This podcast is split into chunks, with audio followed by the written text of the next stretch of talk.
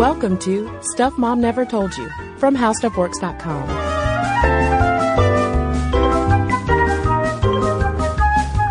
Hello and welcome to the podcast. I'm Cristen. And I'm Caroline. And today we're talking about body shaming, which is going to be an umbrella term for both fat shaming and thin shaming. Because a few months ago, over on Stuff Mom Never Told You, the YouTube channel, a viewer asked whether or not skinny shaming or thin shaming exists. And so I did a video talking about it and how, yes, you know, I think that there's a, you know, a spectrum of body shaming mm-hmm. and not to pit one against the other, i.e. pit fat shaming against thin shaming saying which is worse, which is better, because that's not the point. And it generated a lot of conversation and we asked on the podcast whether or not we should talk about this topic as well. Heard from a lot of you. Mm-hmm. And so here you go. Yeah. Let's talk about body shaming because I feel like this is such an important issue for women to really, really pay close attention to Yeah. because if we're not careful in the I think there are a lot of good intentions of wanting to encourage girls in particular to have a healthy body image. Mm-hmm. And in the process, we end up shaming women who look like what we don't think they should look like, whether that Right. is larger or smaller. Right. Exactly. Well, so why do we have these views? Why do we have these views of what's too big or too small? Yeah, well, a, lot of the research is focused on weight bias in the sense of fat shaming weight mm-hmm. bias. And there are a lot of theories as to why it exists because it is, once you start digging into the literature, there is, I mean, it, it's so persistent and it's long standing and astounding how early those biases develop in us. So from more of an evolutionary perspective, there's this idea that a weight bias exists because it's humans pathogen avoidance mechanism at work. Basically, this uh, inborn response to us seeing someone that doesn't look like us, you know, and us being, you know, like a a middling weight person and having some evolutionary response of like, oh, well, you must have some kind of disease or something that I need to stay away from. Right. And there's also the idea, and this could stretch back all the way to our Puritan early American ancestors who considered overindulgence an actual moral failing. That if you overindulged in food or alcohol or anything like that, that you clearly had something wrong with you. Yeah, because today a lot of fat shaming involves just assumptions that, well, these people just have no self-control Right. whatsoever, um, which we'll talk about more and how that is a total myth. Um, but there also might be some feminism tied up in this, not in the sense of feminism promoting weight bias, but perhaps weight bias being a reaction to it. Uh, for instance, Naomi Wolf in the book, The Beauty Myth, she talks about how urging women to be thin has noticeably spiked during the suffrage movement and second wave feminism. And she writes, what are the implications of advocating thinness for women at times when these women begin to take up more space and hold more power? Right. So women are, are leaving the home and suddenly they're outside. Oh my God, there's, there's women outside and they're on the bus and they're going to work. You know, we, we have to take them down a peg, you know, like, like we're, we're, uh, taking you down a peg so that you won't be as threatening. And that involves judging you for all of the fat that you do or don't have on your body. Um, instead of, you know, letting you prove yourself as a skilled worker or whatnot.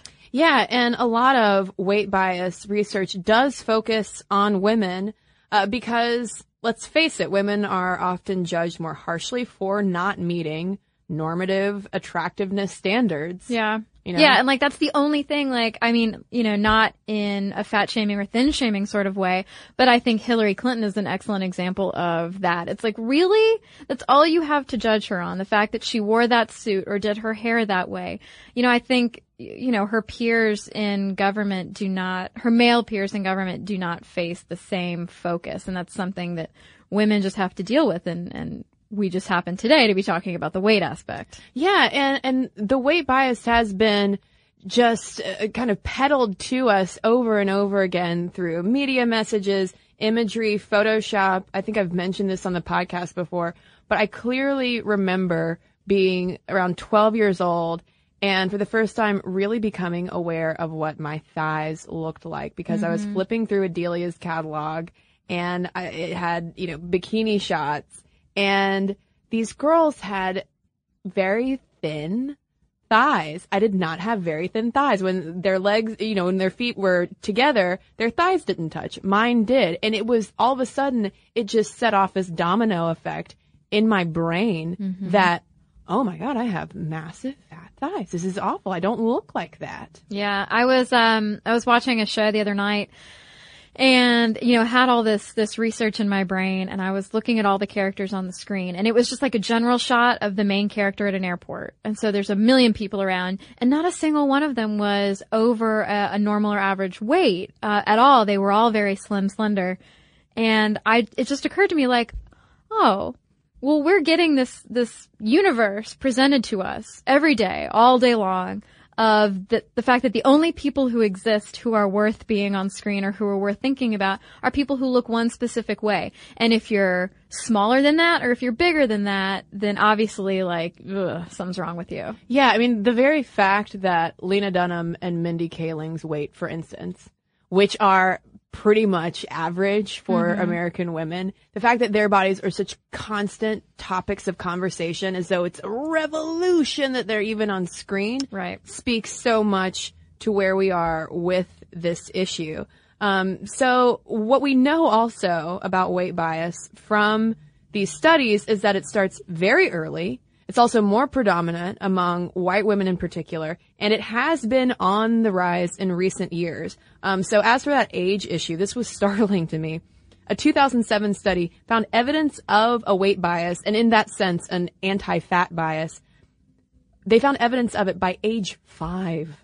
Yeah. Age five, and these are the this is the same time when, as we've talked about many times on the podcast too, Caroline, that we're forming our earliest gender schema, kind of getting a sense of the world and who we are, and along with that, this weight bias comes in. Yeah, it's very interesting. Did, I mean, is it coming from parents? Is it coming from peers? I think it's coming from parents, peers, uh, coaches, teachers, what they're seeing on television, what they're hearing, how probably how uh, you know a lot of how they hear people talking about other people. Yeah. Um, and in studies, children perceive obese peers as lazy, stupid, and undesirable.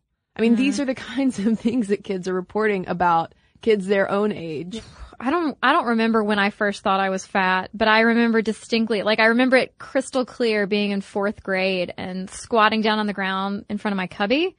And you know how when you squat down and your thigh broadens out. Mm-hmm. And I remember looking down at that area like uh, lower thigh, upper knee area and being like Look how big my leg is. Yeah. How old are you in fourth grade? You're what, like nine? So self-aware. Yeah, I also distinctly remember when, and I, I was a tall child, but I was also a pretty, as my grandfather told me, I was a pretty husky child. And I also distinctly remember a boy calling me fat and it just mm-hmm. like shattered my world. Yeah, I had the same thing happen to me. Uh, I went on a retreat. I can't remember what grade this is in, but we went on like a class retreat and we had to do a trust fall. And when I got up, when it was my turn, the boy that I had a crush on in the back of the line was like, great, here comes Fatty. Hope we can catch her. Oh my God. Things like that stick with people and like, Yes. uh, you know, shame on their parents for not telling them to keep their traps shut. But I wonder though, I mean, it's so pervasive. Even if they don't hear it from their parents, they're probably going to hear it from somebody else. Yeah. Um, but let's talk for a second about these ethnic differences as well, because there is a study that we found looking at the intersection of ethnicity and the stigma of obesity and the engagement with a thin ideal, to put it in very clinical terms, and found that it was more predominant among white women compared to African American women. yeah. So there might be a bit of uh, cultural differences coming in there as well. So looking at a, a bunch of different studies, and this is coming out of the Rudd Center, but they said that between 1995 and 2006, there was a 66% increase in weight bias, which was calculated based on the number of people who reported experiencing it.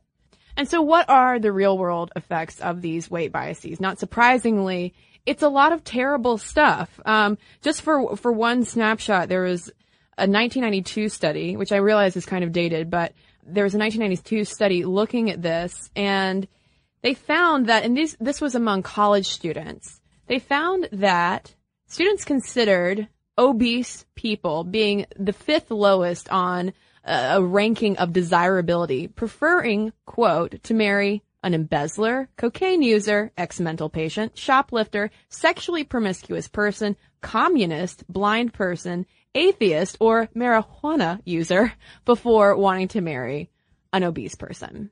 Interesting. You would rather marry a shoplifting coke addict. I mean, that's that's some pretty a deep- communist shoplifting coke addict. I know it's it's a, it's it's a little bit dated. It's Uh, of its era. yeah, uh, even though that was the ni- early Yeah, '90s. Still. So, I mean, that right there speaks to how kind of deep this is. But the Rudd Center, as we mentioned, uh, which is out of Yale University, has really focused a lot on looking into the weight bias and its real world effects and has uh, conducted a lot of research on it. And they've identified all sorts of ways in which this weight stigma impacts people's day to day lives, starting with workplace discrimination, which is a massive problem and does affect overweight and obese men and women, but women are more likely to experience it compared to men.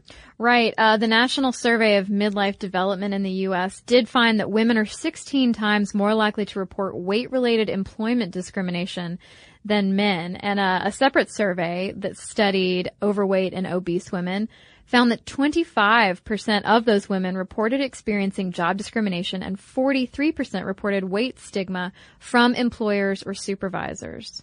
And in the European Union, uh, there was a, a similar study that found that a 10% increase in one's BMI correlated to a 3.3% drop in wages for women compared to a 1.9% drop in wages for men. Um, and even when people leave work and, for instance, go to the doctor, weight bias still crops up there a lot too, especially for women. Uh, there was one study, for instance, which found that women compared to men were more likely to agree with the statement, nobody looks into why I'm overweight, they just put me on diets.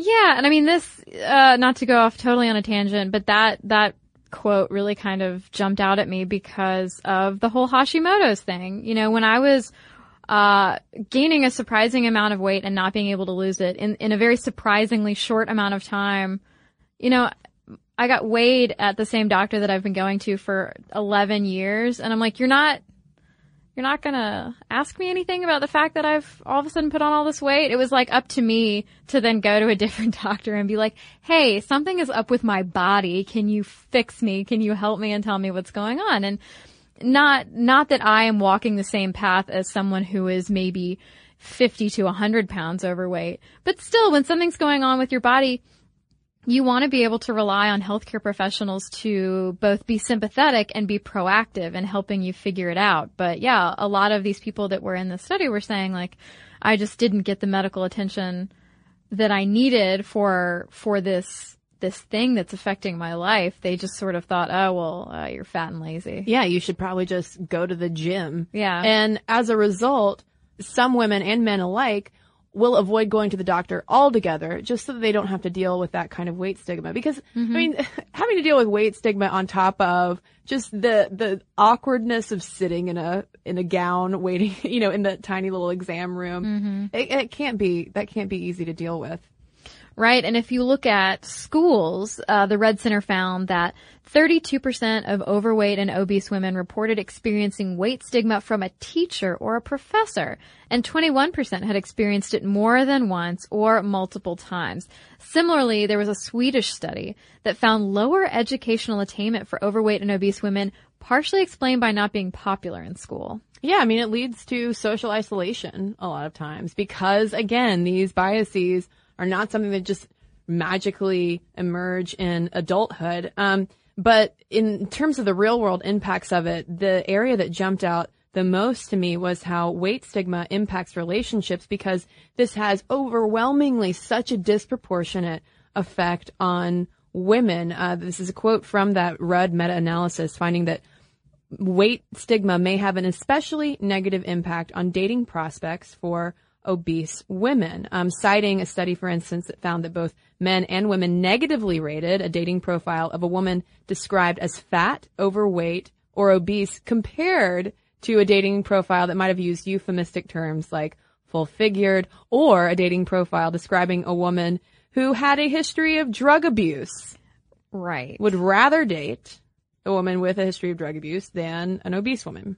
Yeah, and it made it makes me think of the whole um the sitcom problem that we we seem to have, which is that we're we're also it's reinforced every night at dinner time for those recurring sitcoms that the funny fat man is okay and he's a desirable husband and you love him and he's a big bear, um, but he always has the the skinny, like super made up, dolled up, big hair, gorgeous high heeled woman for a wife. Right.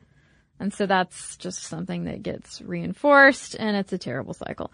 Um, there was a study that showed that both men and women ranked an obese potential partner lower than those with mental illness or a history of STIs.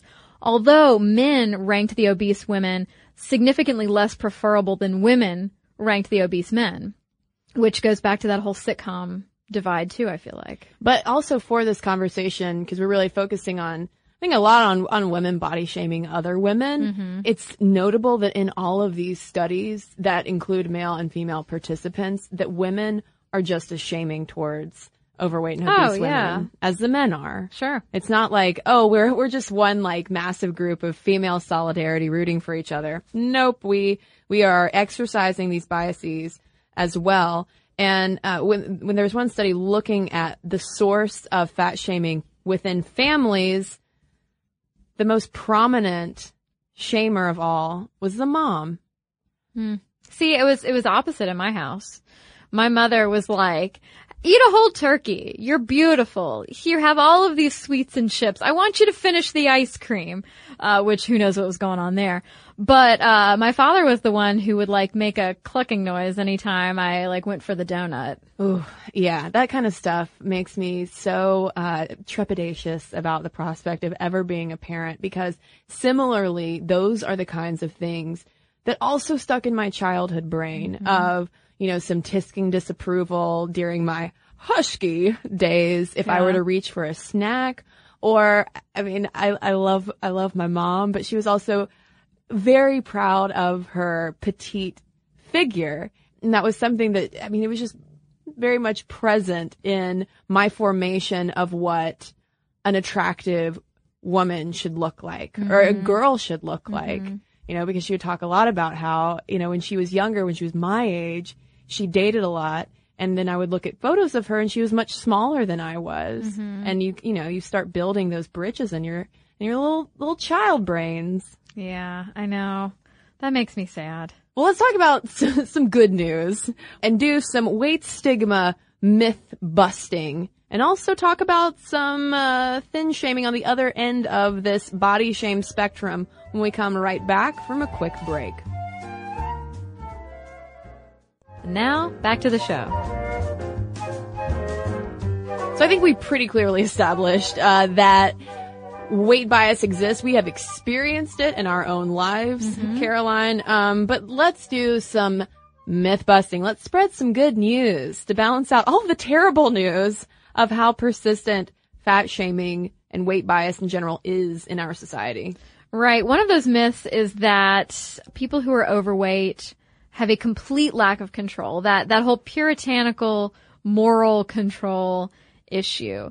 There was a literature review published in the journal Sex Roles that found that fat women are deemed that they could be attractive, but that they lack the control to do so. And that means that they're perceived to be weak or out of control. And that is just not the case. Yeah, I mean, there have been plenty of studies that would take us far too long to cite individually in this podcast about how overweight and obese people, plenty of them do exercise and watch what they eat. It's not so much an issue of that kind of self-control-y Right. stuff that's impacting their weight. It's probably things going on genetically or with health conditions. Right, yeah. Issues that doctors might not be paying attention to because they're too busy fat shaming them. Right. Yeah. You have no idea what's going on with someone. For instance, I have a, a friend of mine who, uh, she's beautiful and she works out all the time. She does CrossFit, she does yoga, she does this and that. She watches what she eats, but she's overweight because she has hypothyroidism. She, I'm like, I don't even know how you have the time in the day to work out as much as you do. Like she, well, I don't even know how you do it and have a job at the same time, but she she says that you know when people look at me they just think that I sit around eating pizza and drinking beer all day long. She's like, but I'm the furthest thing from lazy and unmotivated and out of control as you can be. Well, if you are genuinely invested in someone losing weight, one of the worst things that you can do to motivate a person is fat shame them, uh, because a March 2014 study published in the Journal of Experimental Psychology found that exposure to weight stigmatizing news articles caused self-perceived overweight women to actually consume more calories and feel less capable of controlling their eating than exposure to non-stigmatizing articles. Mm-hmm. Sort of a self-sabotaging effect that takes place when if you're sitting there and, and maybe you want to lose weight, but you're just being told, well, you know, you're just a fatty fat fat and you can't do anything for yourself because you're just lazy. Guess what? It's going to become a self-fulfilling type of prophecy with that. Right. And they were saying that the better way to frame that is more lifestyle changes that you're doing some, and this is something that a lot of, uh, a lot of people talk about, which is, you know, what, whether you're overweight, underweight, normal weight, whatever, is framing your life in a more like healthy way. You know, talking about food in terms of what it gives you and how it fuels you instead of don't eat that Hershey bar because it's got too much fat in it or only eat those carrots because they have no fat, blah, blah, blah.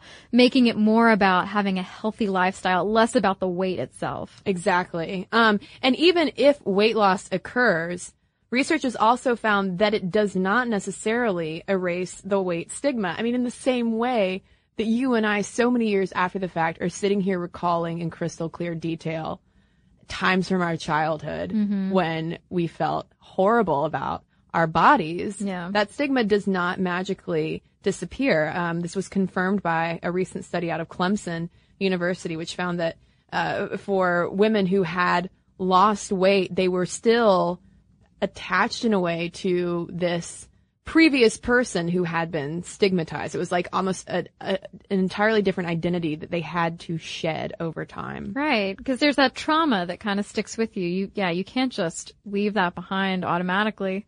But we have to talk about the fat acceptance movement. And this is something that we, we touched on in our plus sized fashion episode. Um, but this is a movement that has roots in the 60s, right? Alongside, uh, civil rights and other social movements, feminism that were happening at the time. We see the emergence of fat acceptance. Um, in the 1960s, there was a Fat In demonstration in Central Park in which people ate ice cream while burning photos of thin models. Yeah, this kind of advocacy that you're seeing more and more and more, especially via social media, is not a new thing at all. And the National Association to Advance Fat Acceptance was formed in 1969 and then in 1997 you have the International Size Acceptance Association beginning as well. And this took off even more in the era of blogging with what was termed, or is termed, I should say, it's not like it's disappeared, uh, the fatosphere, mm-hmm. where all of a sudden, women in particular were, uh, Kate Harding is a, a, name that comes up a lot in these conversations, um, talking about, hey, you know what? I am overweight and I'm healthy and I'm not going to let the media tell me anymore that I am hideous and should just hide behind you know, tent like clothing. Right, right, exactly. And then that ties into the whole healthy at every size movement, which is basically what I was just saying about making your life about being healthy, not necessarily about being a particular weight. Um, and it's based around the whole idea of honoring your body, treating it well, eating foods that are good for you and that fuel you, not being so concerned about what size your pants are. Yeah. And I mean, it's really great that the fat acceptance movement started and that we are continuing to broaden our acceptance of what female beauty is and mm-hmm. can look like. But along with criticism of fat shaming, there kind of also came a bit of thin shaming in its wake. Uh, there was a 2011 study, for instance, that found that quote explicit weight stereotypes are curvilinear especially among women and in, you know, everyday speak. That basically means that uh, not only is there weight bias at the larger end of the spectrum, but also at the smaller end of it. Right. Look at Angelina Jolie when she came out on stage at the Oscars. I think that was two years ago. And we, there was the dress with the big slit in it. Uh-huh, and the leg. The leg. Yeah. And it got its own Twitter account. But everybody was like, the internet seemed to be aghast at her body shape and saying that she needed to go home and eat immediately. Yeah. I mean, I feel like there's as much schadenfreude for looking at, uh, you know, celebrities overweight beach bodies or not, you know, perfectly photoshopped beach bodies as there are for extremely thin beach bodies. We want to point Right. at both of them and say, oh, that's, that's not okay. Um, but there have also been these internet memes, which on the one hand seem really empowering for women of like, yes, embrace curvy bodies. That's great. But the way that they're framed is very thin shamey as well. Because there, there's, for instance, this thing called the Marilyn meme. Mm-hmm. You've probably seen it if you have a Facebook account. And it's a picture of Marilyn Monroe wearing her one piece swimsuit, looking all kinds of gorge, you know, and, and having a not super duper thin body. And then next to it, you have an image of a super thin celebrity, mm-hmm. basically pointing out like, oh, look, you know, this is, this is what real beauty looks like. Yeah, and then I mean that could be a whole other discussion about like r- what is real beauty? What's a real woman? And and that that's sort of the conversation that's happening behind a lot of these memes, like the when did this become hotter than this meme, which is awful and but then it becomes better. They, it, it repairs itself, it redeems itself when you look at the, the memes that are making fun of the when did this become hotter than this meme, which is like, when did these Japanese body pillows become hotter than, you know, and it's like a regular pillow or something. Yeah. Well, and uh, along those same lines, you have the whole real women have curves, which is kind of tied into the Marilyn meme. It's the whole, it's, it's the same kind of thing of saying, you know what? This is, this is what a beautiful woman looks like and she's this size mm-hmm. to which women who might be naturally thinner say, Hey, actually, why are you saying that I'm not a real woman? Yeah. And also using the term real woman is also problematic when you start looking at cisgender versus transgender because that's mm-hmm. also leaving out a whole group of people too who don't look like or weren't born looking like Marilyn Monroe. Yeah. So it's all sorts of problematic. Yeah. And it doesn't help anybody at the end, at the end of the day. Yeah, it's like things started to get great. Like, let's accept ourselves, you know, starting with fat acceptance and all that stuff, like the, the dial's moving up to the top of the thing and you're like, yes, things are getting great. We're accepting ourselves. We're being healthy for health's sake, not for the scale. And then it, whoops, it kept going. And to now we're being like, oh, all you other women are gross looking. And it's like, okay, come on, come on. Yeah. You've been fighting against the fat stigma for so long. And now you're turning around and telling another group of women that they look bad. Right, because the thing is, it all exists. I keep saying there, that it's a spectrum because it really is. You can plot out body shaming along a spectrum that all revolves around our perceptions of acceptable amounts of women's control over their own bodies to where fat shaming revolves around women not having enough control over it or mm-hmm. not exerting enough control. And then at the other end of it is thin shaming that revolves around accusations of women exerting too much control. Oh, she cares. She goes to the gym too much. She watches too much what she eats. And it's like, well, where is that happy medium? Because then we are going to get into the issue of, well, this is like, this is the appropriate female uniform body. Right. And this makes me okay. This means that I fit in okay in the world and that, you know, all of, I'm wearing my politics appropriately. And one reason too that we've spent a bulk of this podcast talking about weight bias in the terms of fat shaming is because really all of the research is focused on fat bias because I don't think that the idea of thin shaming has even been a topic of conversation until the past few years. I mean, there was that mm-hmm. 2011 study that simply acknowledged that it exists. Right. Other than that, I found no mention of it in research.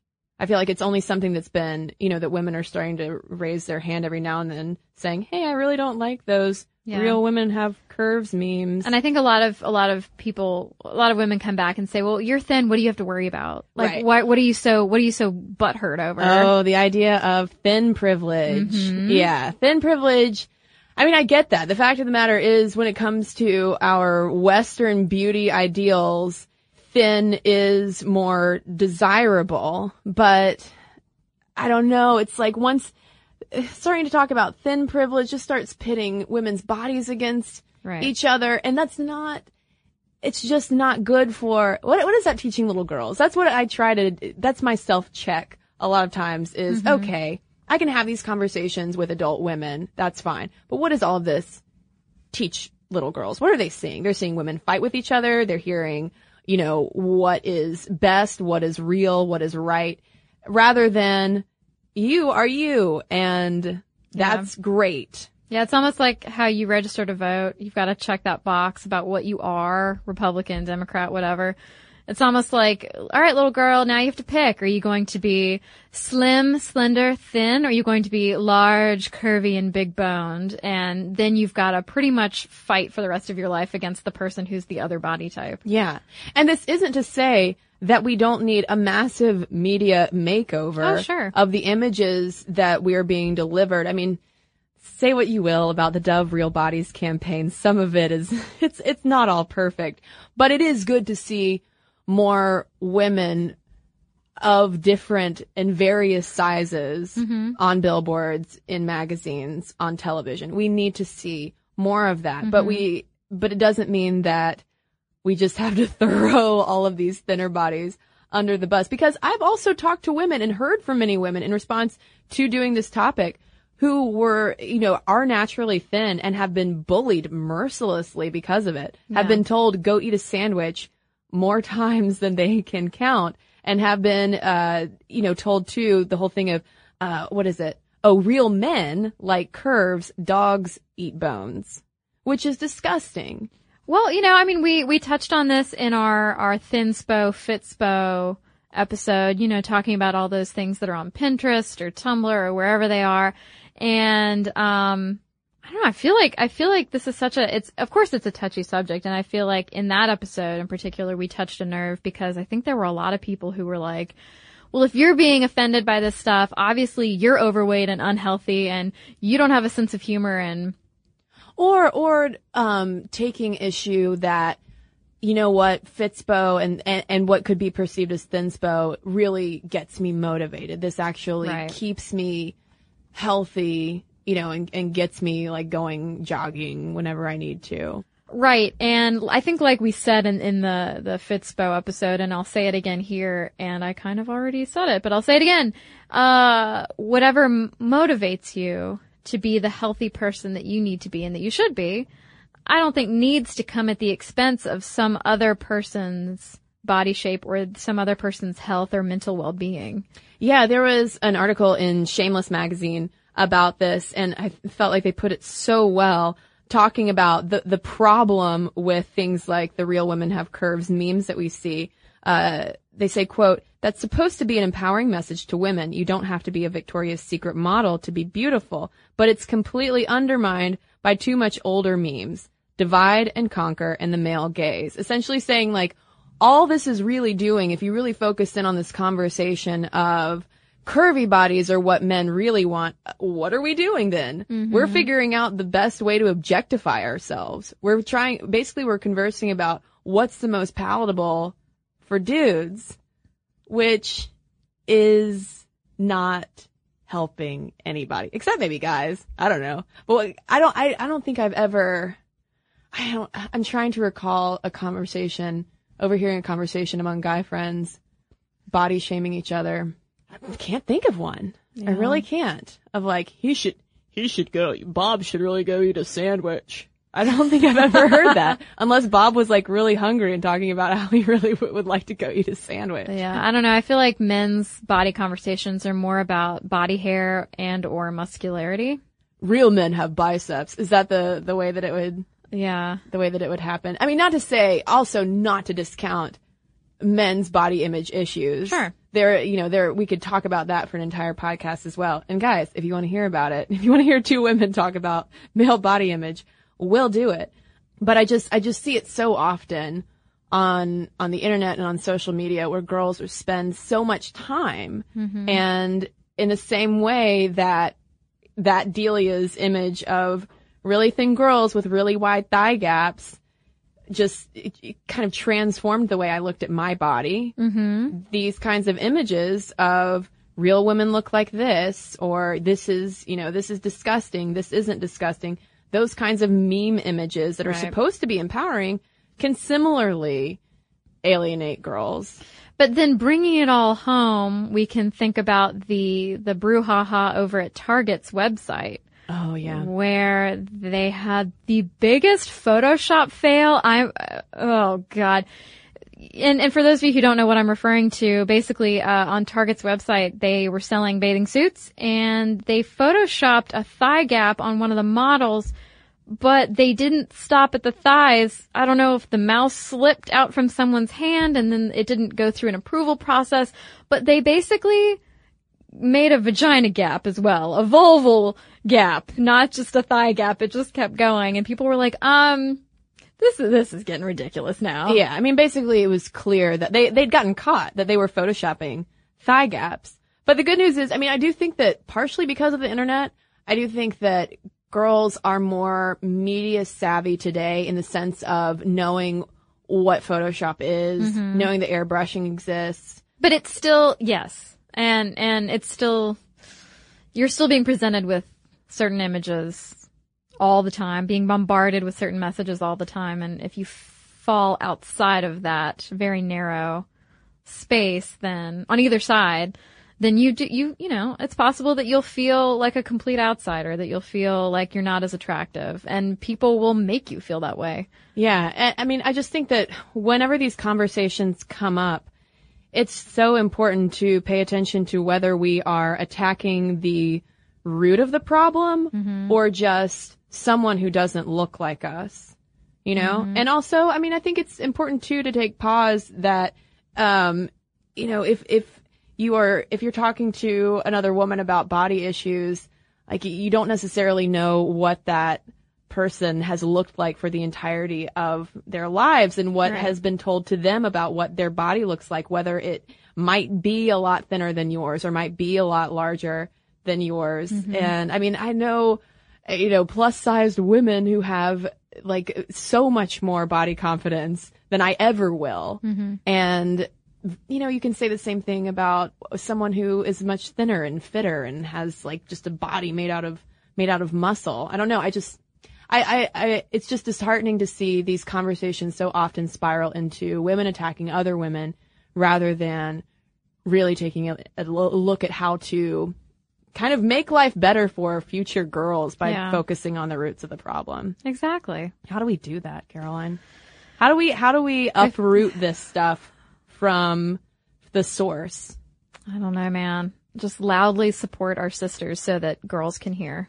Yeah. I mean, remembering in those studies that women are as complicit in weight bias as men are. Mm-hmm. This isn't an attack against men. We are just as guilty. We got to stop it. Yep. So I'm sure that this has sparked a lot of thoughts in our listeners. And guys, I know this fo- conversation has been largely focused on women, but we it, we do not want to exclude you. We want to hear from you as well. So all of your thoughts on this. Have you experienced weight bias, whether it's fat shaming, thin shaming, and do you have ideas as to how we stop this and perhaps save future girls from body hate? Let us know. Momstuff at discovery.com is where you can email us. You can also tweet us at Momstuff Podcast or message us on Facebook. And we've got a couple messages to share with you right now. Okay, well, I have uh, a message here from a fellow Kristen, Kristen, um, about online dating. She says, I wanted to share my new online dating success-filled life. Currently, I'm engaged to someone I met on OKCupid. Both of my fiance's brothers met their current partners on OKCupid. One is getting married before us, and the other just started dating an awesome woman. Two of my best friends are either married or getting married next month to people they met on OKCupid. Apparently we're all too cheap to pay for dating sites, but we seem to be having really good luck. So thank you, Kristen, and uh, you are, you and pretty much everybody in your life is a great success story. Well, I've got an email here from Sarah, and, and she wrote us about our Women in Science episode and also our ADHD episode.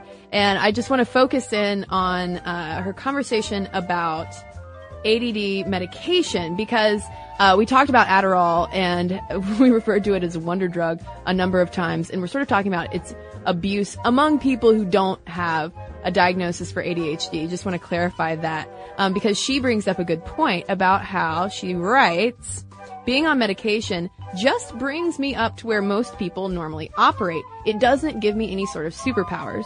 In college, it still felt like I had to work way harder than my classmates to study and to get things done on time, but at least I had the drive to do well. My mind still wanders, which can be helpful in looking at issues from a different angle than they have been considered before, but it can also wig out the spouse with how incredibly random I am. Like the other day, he showed me a picture on Facebook of a little boy with his head being slobbered on by a camel, and my reply was, Huh, I wonder if giraffes are ruminants. My brain. Camels have no top teeth at the front of their upper palate, classified as ruminants, as are llamas, which are South American camelids, but aren't really ruminants like goats and sheep, etc., etc. And this goes on and on and on. She says all this happened in about three seconds. And, and for the record, Giraffes are the tallest ruminants on Earth. Insert shooting star, your lovely heart music, and the words, the more you know. In the years since, the notion that ADD is overdiagnosed has led to some of the people close to me to try to convince me that I don't actually need the medication that I take, and I just want to punch these people in the throat. Because I was diagnosed on the later side, I've developed coping mechanisms to get by, but it was such a struggle and it continues to be an uphill battle to wrestle my brain into getting organized. Just as I wouldn't deny corrective lenses to those who can't see properly, nor would I deny insulin to a diabetic, telling someone who really has ADD to go without medication is unhelpful. I could write more, but I just noticed something shiny and must investigate. so thank you, Sarah, for not only your insights, but also your hilarity.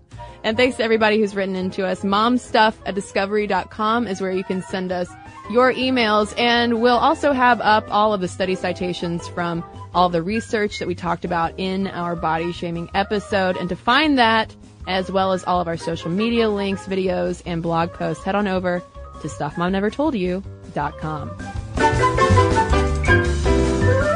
For more on this and thousands of other topics, visit howstuffworks.com.